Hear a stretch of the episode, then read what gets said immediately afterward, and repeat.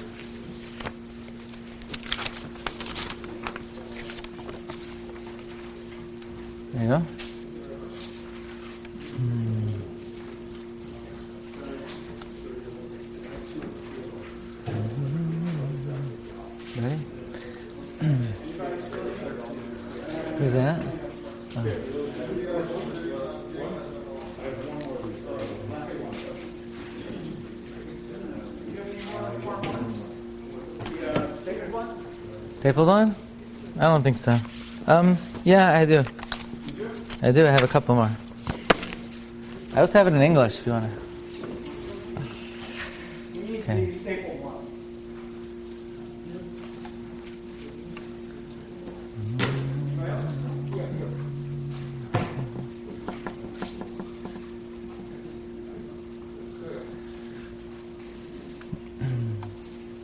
Good evening, everyone. Uh, thank you so much uh, for allowing me the opportunity to share with you some thoughts about Parshas Vayechi and the conclusion of Sefer Bereshis. Many have asked, uh, louder? Many have asked, so what are you doing here in uh, Florida? Why do you come down south? So everybody knows that it's the practice and custom of all Jews constantly to move southward. We know that in the Chumash, Avraham Avinu, he never goes nor- north.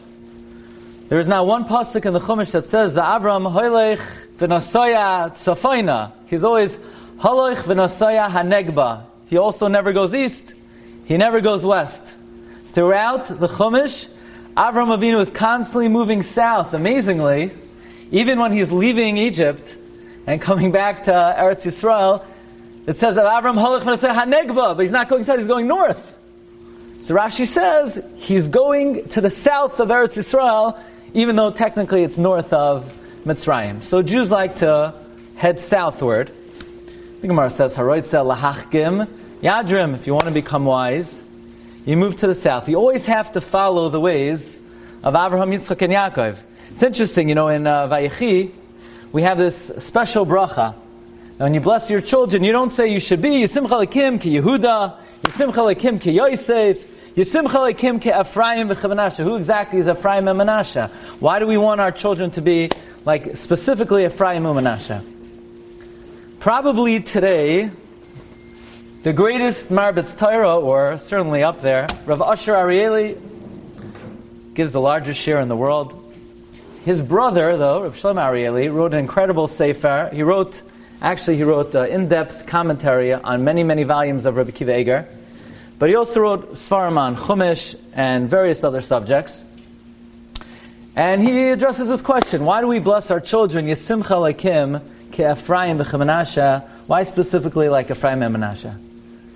So he says that the Tanad Yohu encourages every Jew to, so to speak, ask of themselves, to challenge themselves. Um,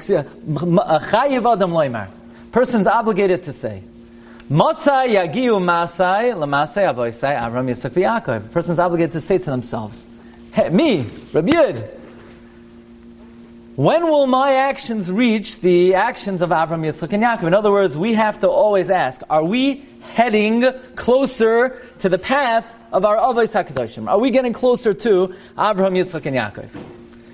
That is everybody's mission, that is everybody's challenge, and certainly that's what we want from our children. That they should reach, they should be magia, they should come close to Avraham, Yitzchak, and Yaakov.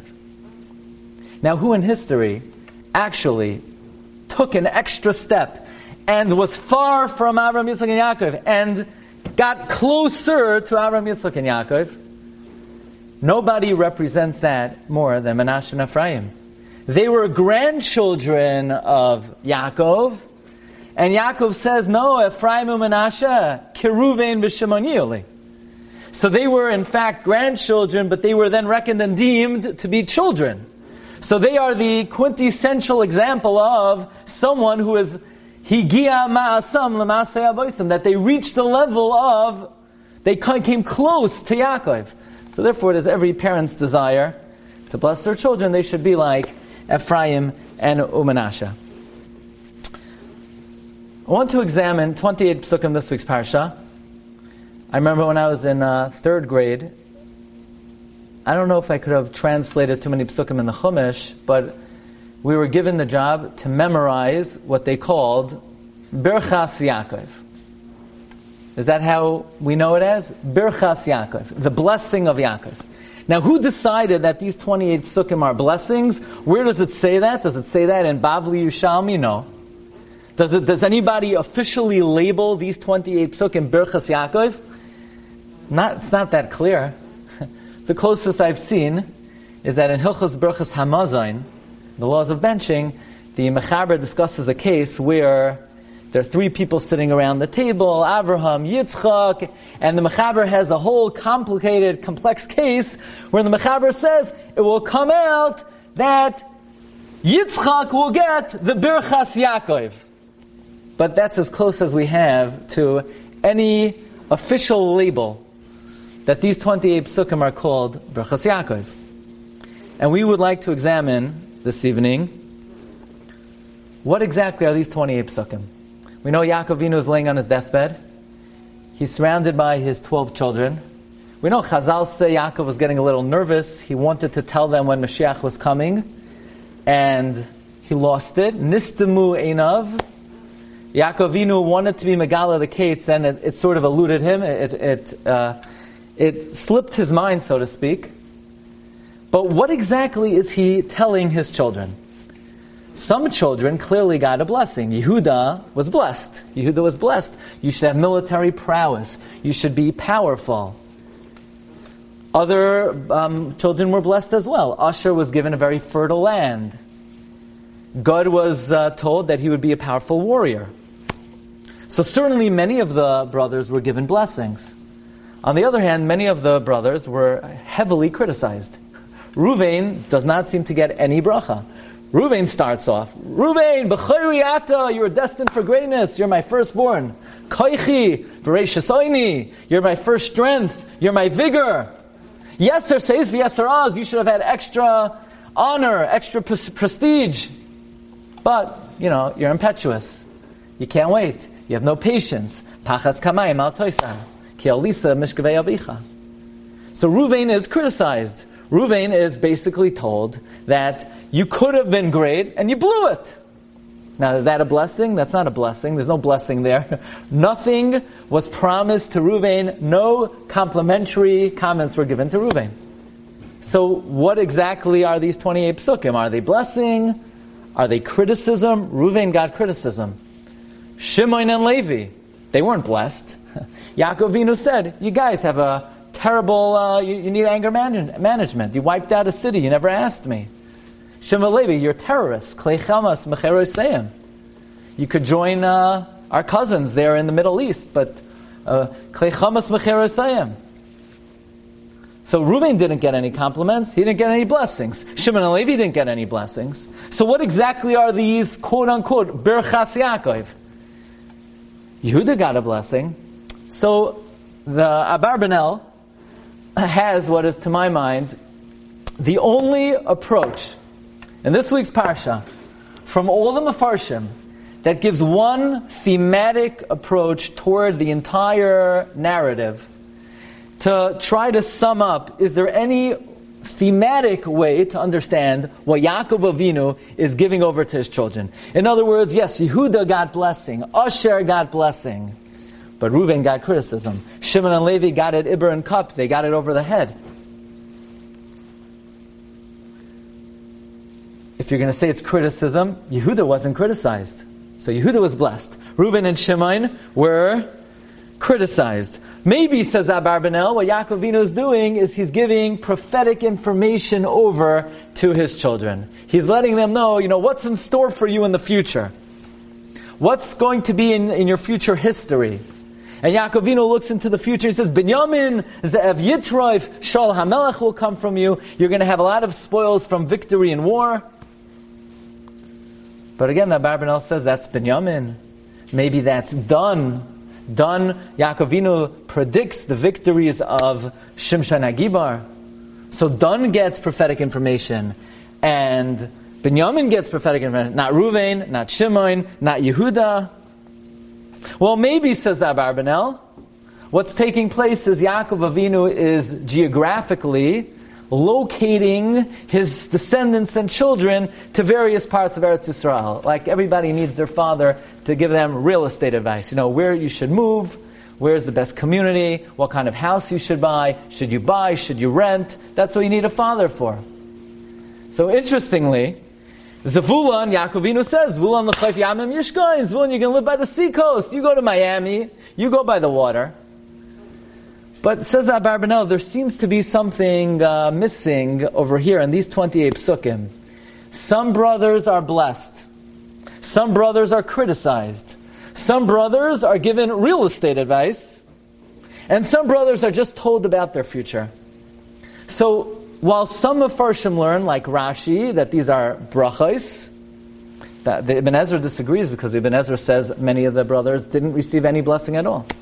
While some Mefarshim like the Ibn Ezra learn that the Berachas Yaakov is merely prophetic information of what's in store for the future of Yaakov's descendants, that is certainly not the case in the vast majority of the brothers. And therefore the Abarbanel says that any one of the four approaches that you're going to offer to try to explain a thematic approach to the Berachas Yaakov falls short of one thematic way to explain what these 28 psukim are trying to accomplish.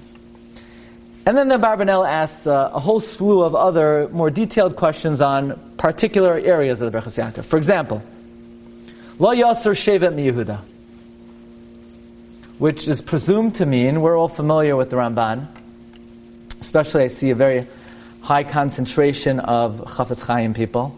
And this is a big uh, Ramban, Lo Yasser Shevet that the Ramban offers that Yaakov Vinu, in his ethical, uh, in his will, he tells uh, all 12 tribes, hey, listen up. I want kings to always come from Yehuda. And we all know the famous comments of the Ramban. The Ramban says that that's the reason why the Chashmonaim were punished so severely because they usurped the Malucha and they appointed kings from the Kohanim. By the way, you know, the Ramban's Pshat in La Yasser Shem Yehuda is almost a Das Yachid. Kemat, almost, none of the Rishonim agree with the Ramban. Most Rishonim hold that the Chashmonaim did absolutely nothing wrong in taking the Malucha. As we're going to see, the Abarbanel disagrees with him. The Ran asks about a dozen questions on the Ramban and rejects the Ramban. And the Abarbanel says, what do you mean, La Yasser Shem Yehuda? In fact, for the vast majority of Jewish history, we didn't have kings from Yehuda. Who was the first king? Shaul HaMelech. He's from Yehuda. After David reigned, and then Shlomo, then Yeravam ben Nevat split the Malucha. So what's this big prophecy, La Yasser Shem Yehuda? And what about today? La Yasser Shem Yehuda? We hardly even had kings in Jewish history in the first place. And then one of the biggest pelas, one of the biggest wonders that uh, the Abarbanel asks is, let's talk about Dun. I once had the privilege, I was uh, near Ramat Beit Shemesh, and a friend of mine said, uh, let's go for a little adventure, and uh, we're going to go to the kever of Dun. Okay, I don't know. I don't know if Dun is one of the you know hotspot kvarim in in Eretz Yisrael. I said, sure, I'm always in for an adventure. So uh, he took us, my friend Zev Tiberg, he took us around this mountain. There's a quarry, and we were literally driving in uh, like uh, holes and pits until we came to the kever of Dun, and there were there was like a chicken coop there. It was quite a quite an interesting scene at the kever of Dun, and by the bracha of Dun, interestingly, it says he Dun nachash al oirach, and how does Dun's comments end? Lishu ascha kivisi Hashem. So Yaakovina says, for your salvation, God says, I yearn. Uh, Yaakov says, I yearn. Hashem, I yearn for your salvation. Now, what does that have to do with anything?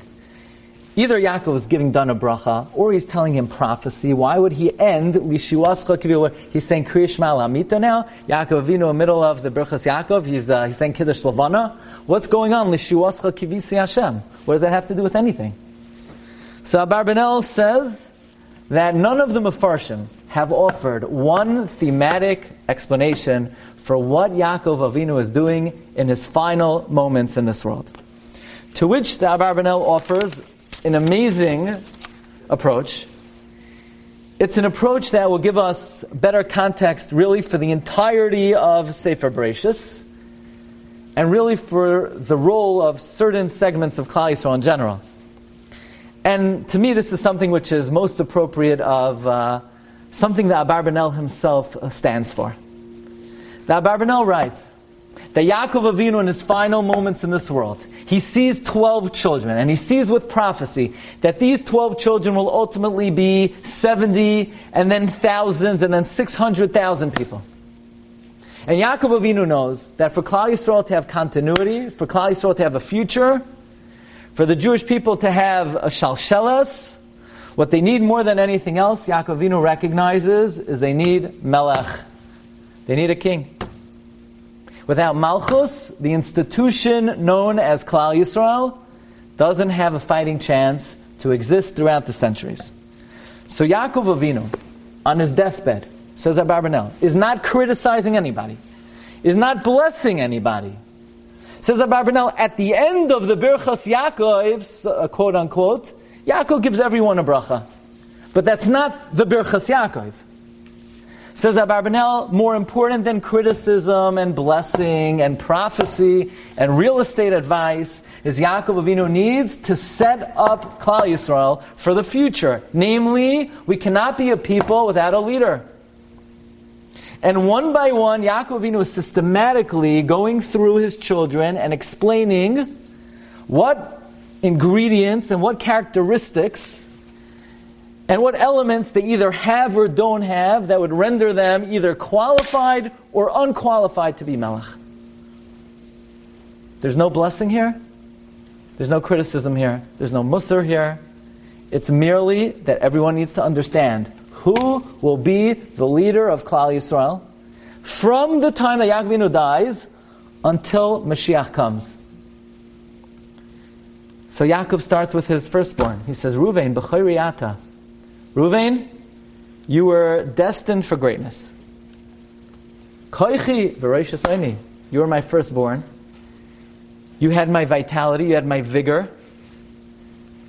Yeser se'es v'yeser You should have been the leader of the Jewish people. But the problem is, and I'm not criticizing you, and maybe this is your personality, and maybe you needed to act this way, and maybe you'll be rewarded for acting this way. But your characteristic is you are impetuous. You act immediately, without deliberation. And we need, I need a kid like that, and Klal Yisrael needs people who, when they sense something is wrong, we need that guy to stand up and to shout and to say something and to assert and insert themselves, but that's not how a king behaves. Melech b'mishpat yamor eretz. A king has to be deliberate. A king has to be thoughtful. A king has to be conscientious. And Reuven, you don't have that personality trait. And I'm not criticizing you. And perhaps you did the right thing when I moved my bed into Bilhah's tent. Maybe you did the right thing by moving it into Leah's tent. I didn't say I'm not punishing you. It doesn't say anywhere that according to the Abarbanel at least, that Reuben was punished. This is just a matter of fact. Reuben, you don't have the personality which is necessary to be the leader of Klal Yisrael. Shimon and Levi, you're great guys, but you have a temper. So, so get a job as a Rebbe in yeshiva, the Abarbanel says. You know, Rabbi Yaakov Kamenetsky, sorry, Rabbi, Rabbi Yaakov Kamenetsky writes that you need fiery people to teach Torah to the next generation. Shimon and Levi, they were passionate, they were fiery, they were not tolerant. And you need people who are, have a certain degree of zealotry or zealousness or alacrity to be able to give over the Masarah Klal Yisrael, not in a well, by the way, I, you know, you have to give it with energy, with passion. But you can't be the king. King has to be deliberate. King has to be thorough. King has to have an element of tolerance. Melech b'mishpat yamod eretz. These are not the characteristics, says Rabbi Yaakov Kamenetsky, that are necessary to be the king of Klal Yisrael. Achal came b'Yaakov, afitzim b'Yisrael. Rashi says there'll be malam de tinoikos, there'll be rabbeim. They'll give over the tradition, but they can't be the unanimous leader of the Jewish people. And then Yaakov Avinu comes to Yehuda. And he says, Yehuda, listen up, Yehuda. You have what it takes. Says Abarbanel, there are four main characteristics that are necessary to be the leader of Klal Yisrael. Number one, Yehuda, the Malchus of Klal Yisrael, leadership of Klal Yisrael. And we're going to see that doesn't mean being the Melech. It means being the leader, the Gadol Yisrael. This is not a memshala. This is not a uh, dictatorship. It's Melech. The Melech is reigns with the consent of the people. So therefore, Yehuda, Yehuda, ata yeducha achacha your brothers acknowledge your superiority. Now, in general, even though usually if somebody has something that others don't have, that could breed jealousy.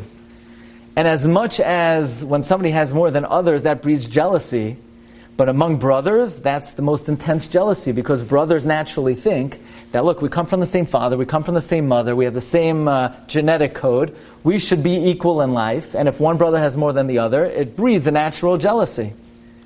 And yet, Yehuda, whenever something of significant importance came up with the brothers, the brothers always said, uh, what does Yehuda say?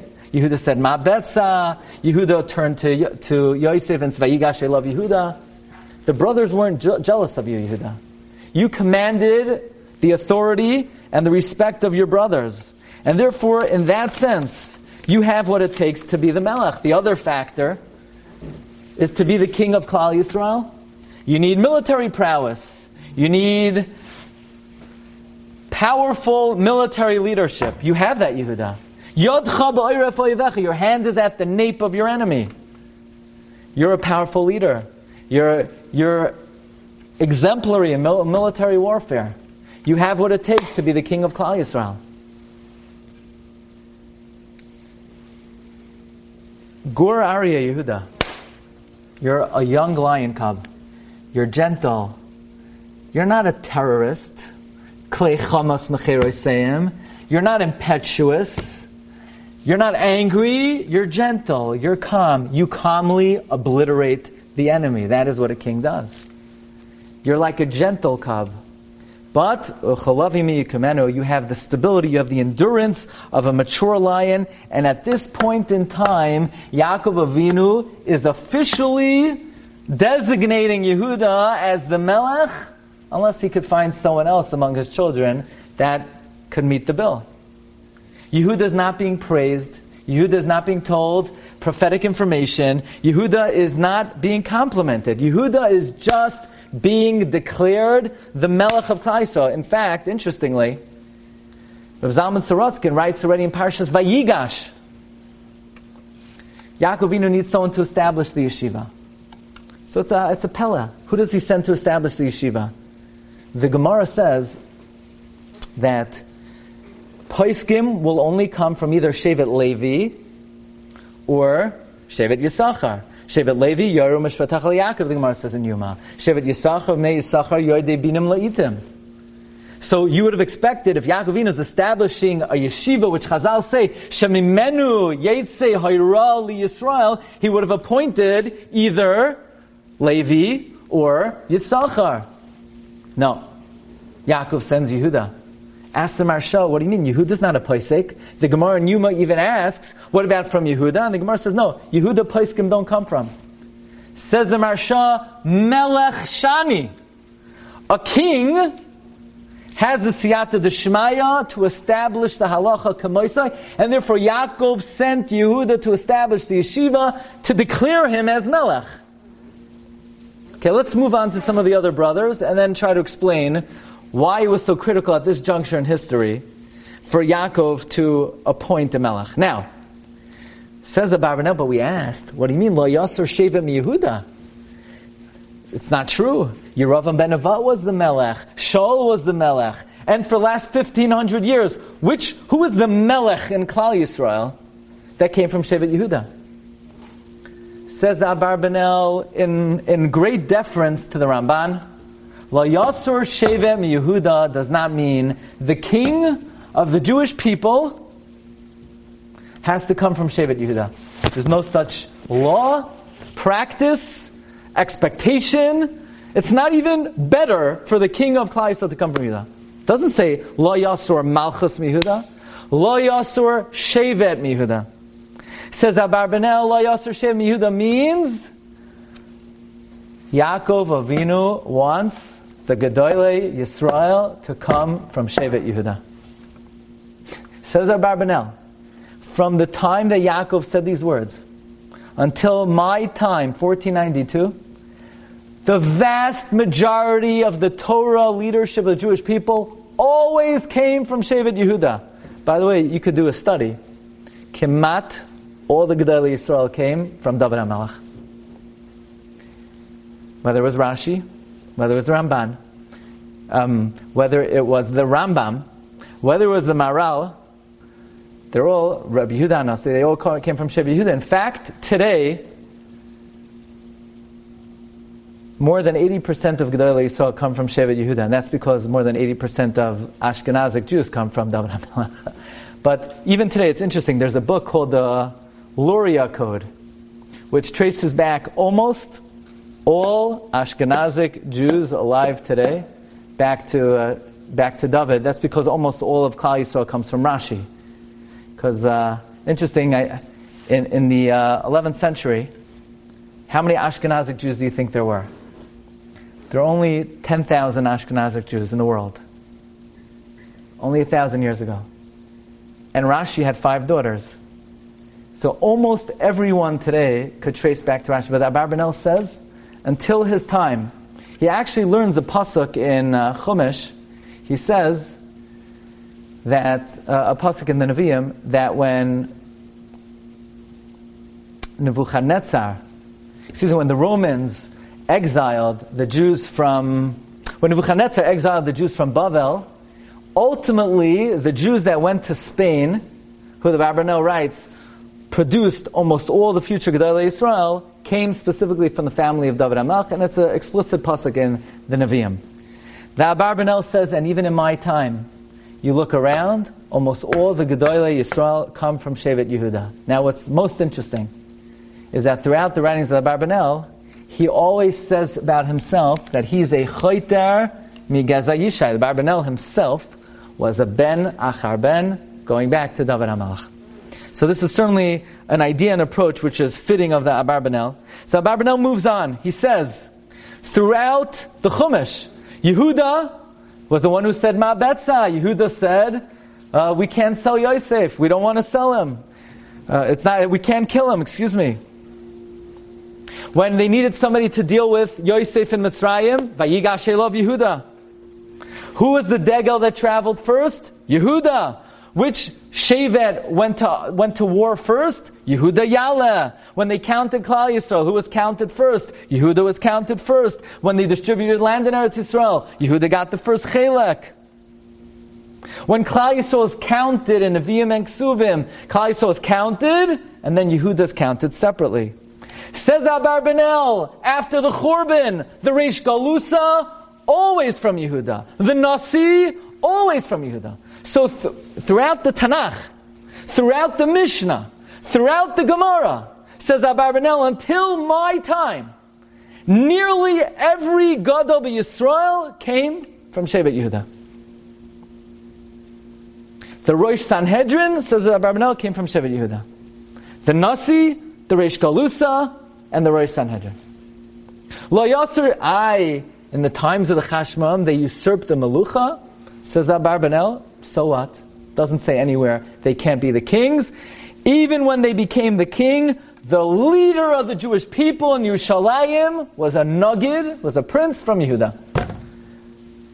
So you'll ask, uh, but what about the Ramban's Kasha? The Chashmam met such a, a drastic and terrible end. They were all wiped out, weren't they? So it's interesting. Rabbi Tzadok HaKohen says no. Where does it say that the Chashmam were wiped out? Where does Ramban get that from? Oh, but the Gemara says in Baba Basra that anybody who says they come from the Chashmonaim is, a, is uh, not telling the truth. Yeah, says Rabbi Tzadok the Chashmonaim were never punished. There are millions of descendants of the Chashmonaim anywhere. But because they were wanted, they, nobody would say that they're from the Chashmonam. So if anybody says they're from the Chashmonam, they're lying. But says uh, Reb HaKohen, probably most Kahanim today come from the Chashmonam. And the Ramban's whole uh, premise, the Reb HaKohen uh, disagrees with, and so do, interestingly, most of the Rishonim. Let's see some of the other um, Shvatim. We move on. Says Abarbanel, what about Asher? Asher. Asher is a great guy, he's a terrific guy. May Asher Shmein al Achmai. V'yitin Madani Melach. Asher is a great baker. He makes great cakes, great cookies. He's wearing that nice white baker's cap, but he's not going to put on a crown. I mean, he makes Madani Melach, the delicacies of the king, but he's not a king. he could serve the king, but he's not a king. Naftali Ayola Shlucha, he's a swift dispatcher.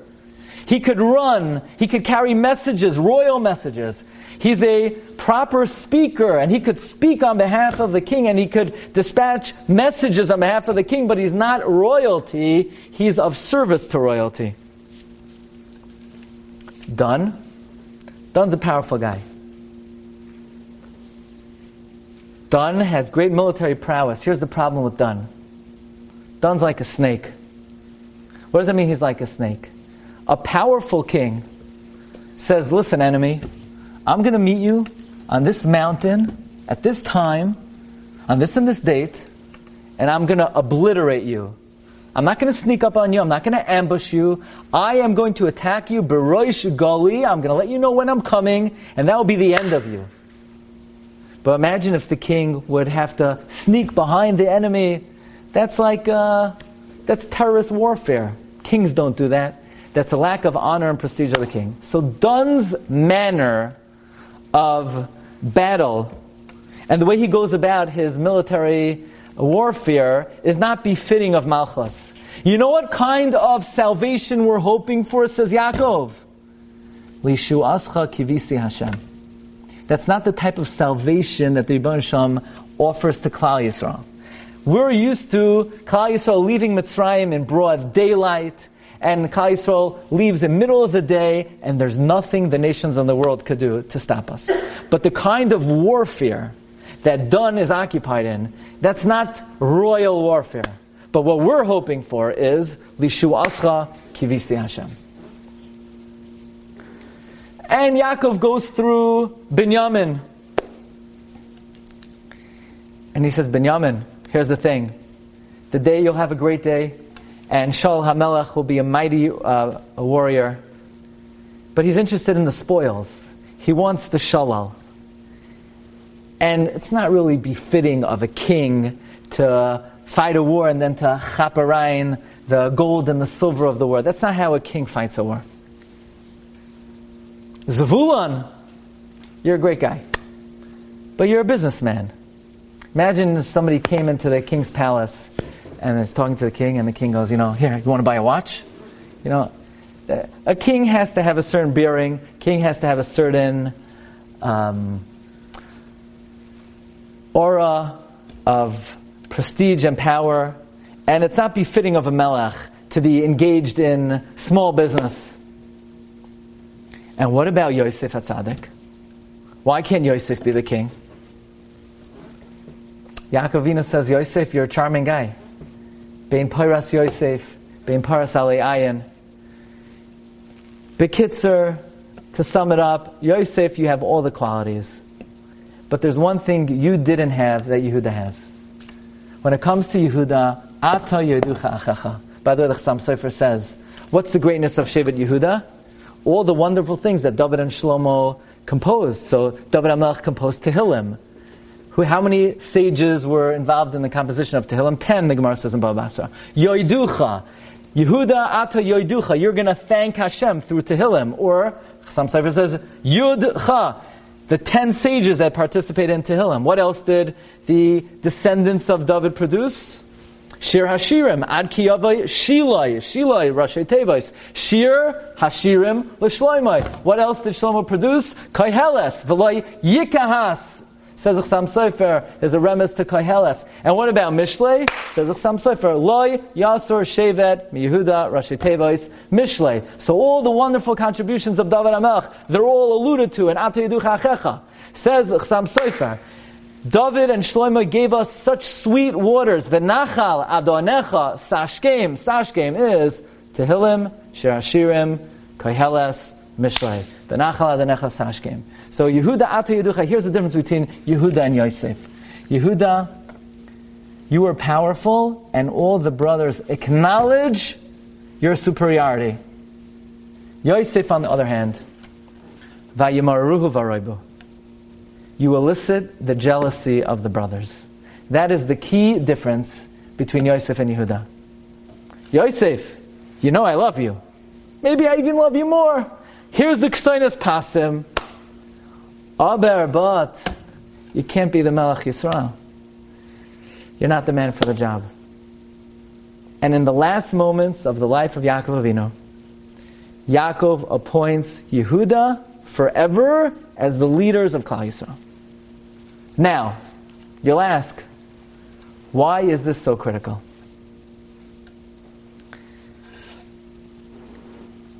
The Shlach Kadosh has a very lengthy exposition on Sefer Bereshis, where he basically writes that the reason why, you know, the brothers sell Yosef. You know, what are they doing selling Yosef? Are they kidding me? they, and Chazal say, not only did they sell him, they told God, God, we're going to twist your arm. You cannot reveal that we sold Yosef. How exactly did they force God not to reveal that they sold Yosef? What were they thinking? And by the way, the Medrash says that when Yosef revealed himself to his brothers, Yehuda was about to kill Yosef. Well, wait a second. But I thought they regretted selling him. That's because they didn't realize he wanted to become the king. But the Medrash says, now that they see he's the king, they have to kill him. So what's going on? Says the Shlach Kadosh, this is the Yisoid of Sefer Bereshis. And the, and the Yisoid of Bereshis is, before we could go down to Mitzrayim, you know, as Yosef is being sold down to Mitzrayim, Yosef's on the way down to Mitzrayim. And the Pasuk is about to say, he went down to Mitzrayim. The Chumash says, we have to uh, interrupt the regularly scheduled Kriyas HaTorah to tell you a little story about a, a, guy by the name of Yehuda, and he meets up with Tamar, and he has two kids, Peretz and Zarach. Oh, Yosef goes down to Mitzrayim. Well, why do we need a commercial for Yehuda and Tamar in the middle of the story of Yosef going down to Mitzrayim? And the Kodesh says, because the whole purpose of Yosef going down to Mitzrayim was the job of Yosef in Jewish history is to galvanize consolidate, unite the Jewish people so that we could be a nation, and then Yehuda comes in and is the Melech. And the brothers thought that Yosef wanted to take it a little bit too far, and that he was going to be the Melech himself. And the, there's a halacha that anyone who tries to usurp Malchus Beis David, it's like you're moired in the Malchus of Hakadosh Baruch Hu, because David Hamelech's sovereignty represents Malchus Shemayim.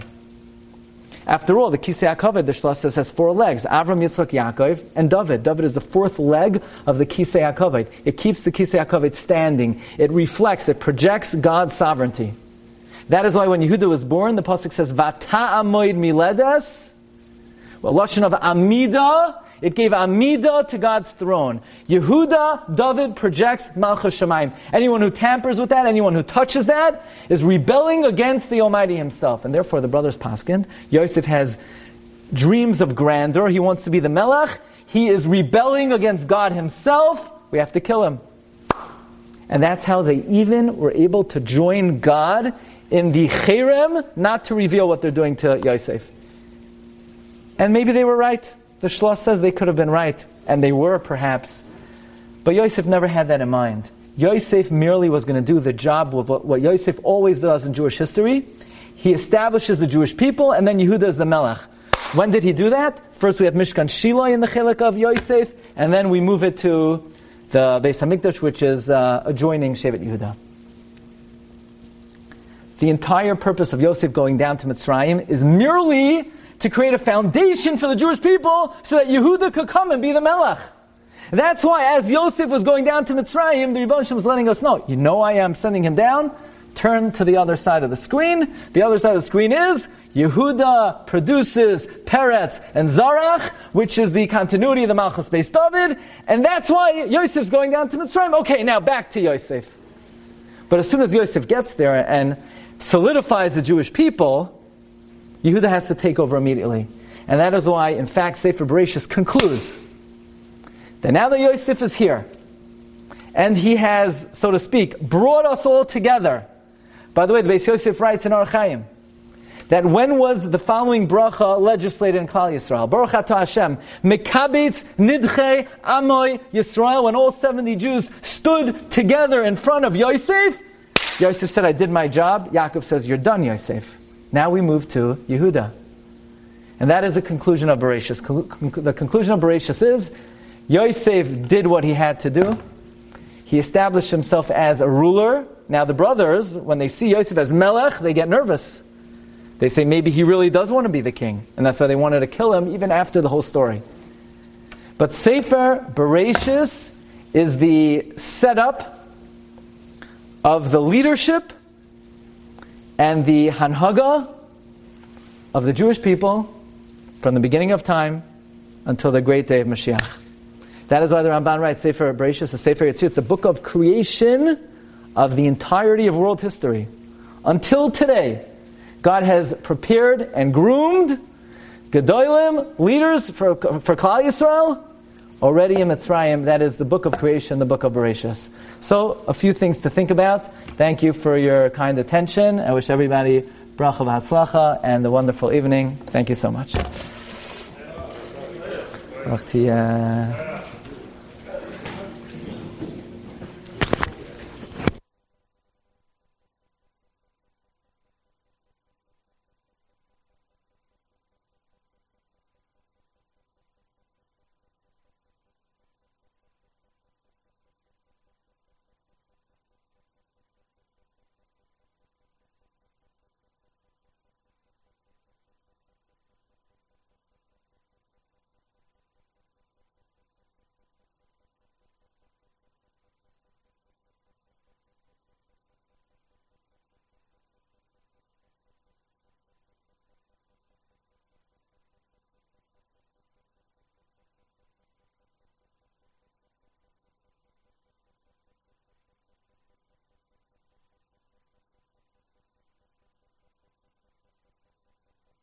You've just experienced another Torah class brought to you by TorahAnytime.com.